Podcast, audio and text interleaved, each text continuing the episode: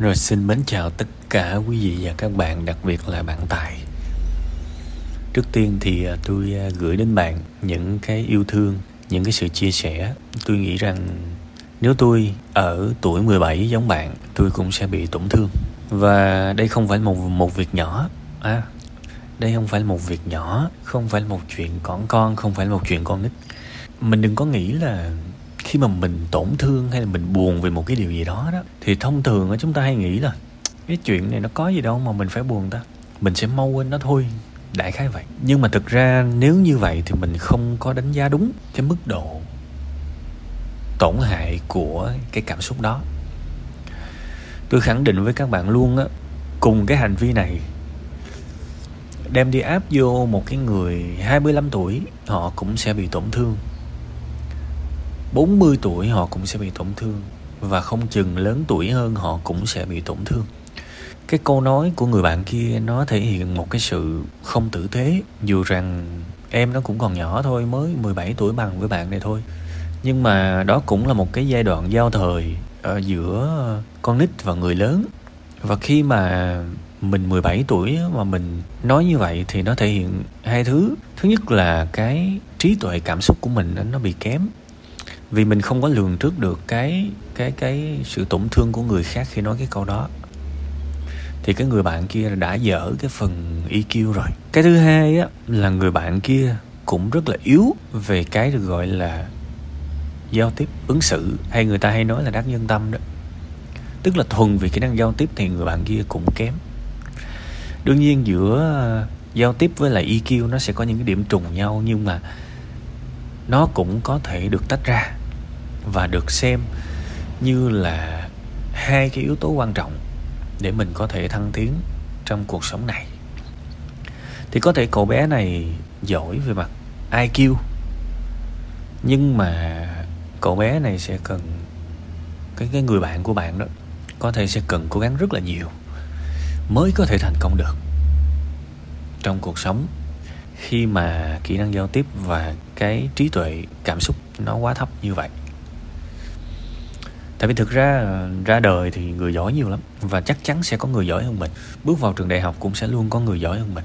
Đi làm cũng sẽ có người làm giỏi hơn mình. Thế thì các bạn tin tôi đi, rất là khó để các bạn có thể lọt vào top những người giỏi nhất khi mà các bạn ra một cái biển nào đó lớn hơn. Rất là khó. Tôi nói không phải là không phải, không thể.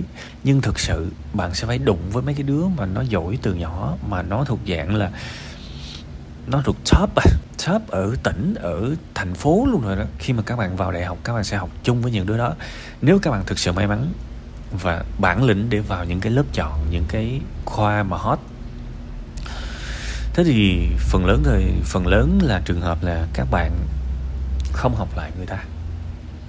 Tuy nhiên cuộc đời này nó cân bằng cái là giỏi thôi là giỏi về mặt trí tuệ, về mặt trí não thôi là chưa đủ. Mà thành công nó còn tổng hòa nữa. Nó còn tổng hòa nữa.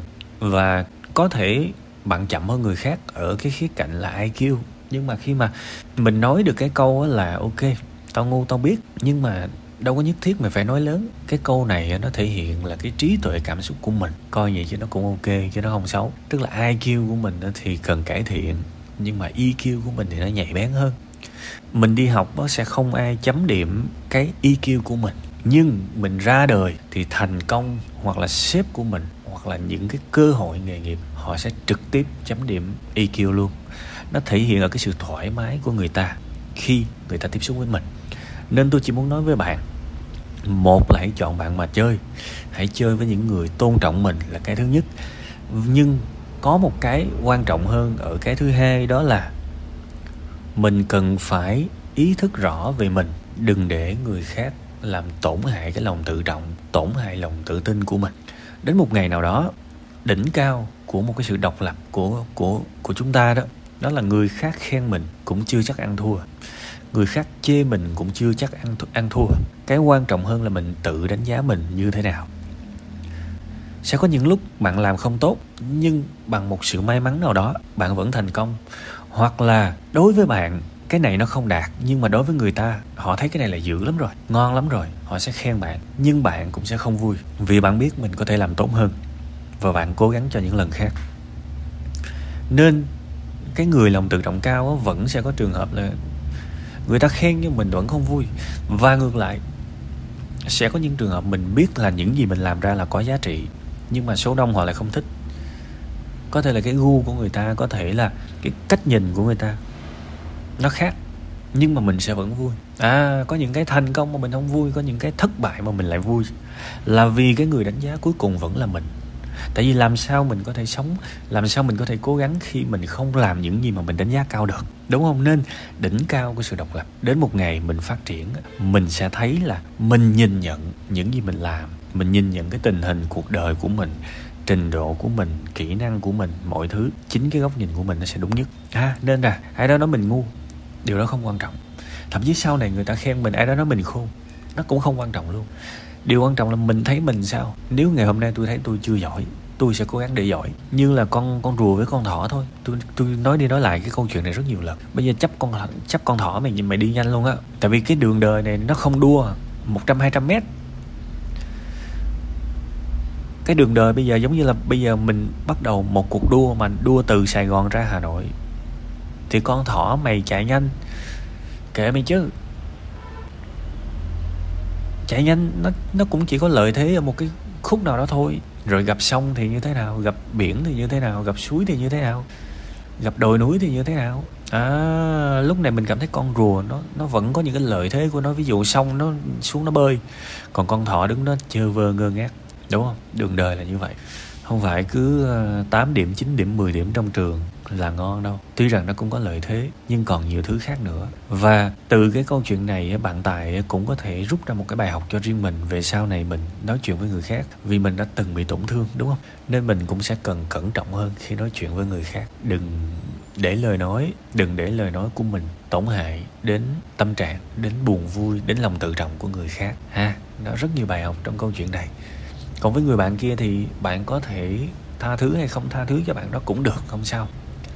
Tại vì cái người sai mà, thuộc về người kia nên bạn có toàn quyền quyết định chơi tiếp hay là không chơi tiếp, không sao hết. Toàn quyền. Người ta không tôn trọng mình thì mình có thể giữ mức độ xã giao hay là mình cắt luôn liên lạc cũng được, không sao cả. Tùy thôi, coi như cái nào mà bạn cảm thấy hợp nhất và thoải mái nhất thì bạn cứ làm. Nhưng mà mình phải chọn bạn mà chơi ở một cái như thế này người bạn này đã không tôn trọng mình rồi thì có thể làm bạn bình thường cũng được làm bạn xã giao cũng được nghỉ chơi cũng được. Nhưng tuyệt đối đừng là bạn thân với một người không tôn trọng mình. Vậy luôn nhớ cái bài học này kể cả sau này đi làm đừng là bạn thân với một người không tôn trọng mình. Bài học này rất quan trọng đó. Đương nhiên là nó sẽ có cái câu chuyện là cái cái người bạn nhỏ kia thì uh, giỡn thôi đúng không? Thì nếu mà đây là giỡn thì thôi mình có thể tha thứ ha. Nhưng mà mình cũng phải nhắc người ta là cái cái giỡn của bạn nó gây tổn thương cho mình và mình yêu cầu lần sau đừng làm như vậy nữa.